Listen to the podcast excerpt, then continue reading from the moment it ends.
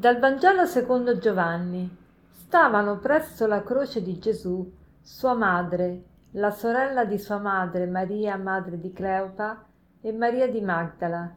Gesù allora, vedendo la madre e accanto a lei il discepolo che egli amava, disse alla madre, Donna, ecco tuo figlio. Poi disse al discepolo, Ecco tua madre. E da quell'ora il discepolo l'accolse con sé. Oggi è venerdì santo. Sia oggi che domani su tutta la terra non c'è una messa, ma oggi c'è la celebrazione della croce e domani completo silenzio. Perché?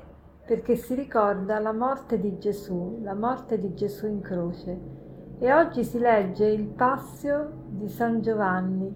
Sapete che i Vangeli sono nati intorno alla passione di Gesù, passione alla crocifissione, passione e morte di Gesù.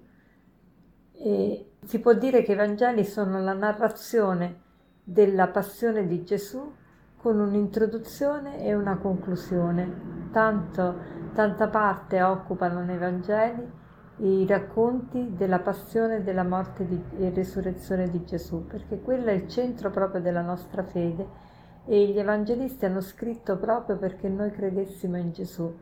E quindi ecco perché sono molto lunghi i racconti della passione e tutti gli anni, il venerdì santo, si legge la passione di Gesù secondo Giovanni.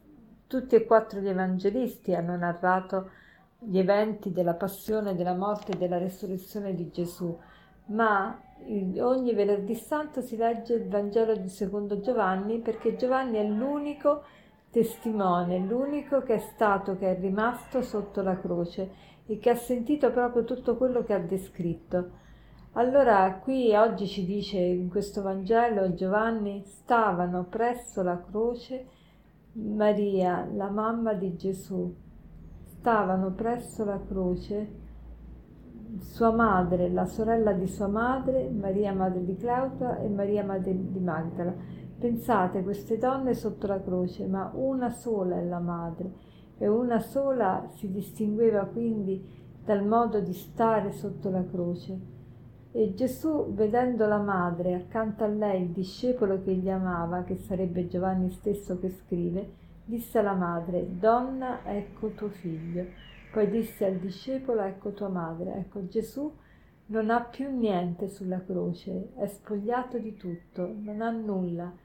L'unica cosa che possiede ancora è la madre e anche quella vuole donare a noi. Ci dà sua mamma Maria, ce la dona. Ce la dona, la dona a Giovanni, ma in Giovanni la dona quindi a ciascuno di noi. Maria stava sotto la croce, non stava solo fisicamente sotto la croce, ma stava anche spiritualmente sotto la croce, ossia condivideva la pena di Gesù sulla croce. Era proprio unitissima a Gesù. Stare sotto la croce vuol dire perseverare, vuol dire permanere, vuol dire essere fedeli. Maria acconsente a tutto quello che Gesù ha va incontro, non si ribella, non parla, ma acconsente, non grida, ma compie la volontà di Dio, permane nella volontà di Dio, rimane fedele alla volontà di Dio. Lo stare sotto la croce non si improvvisa, ma è il frutto di un'abitudine a un'intimità che cresce ogni giorno di più nel profondo e allora si può stare sotto la croce insieme a Gesù.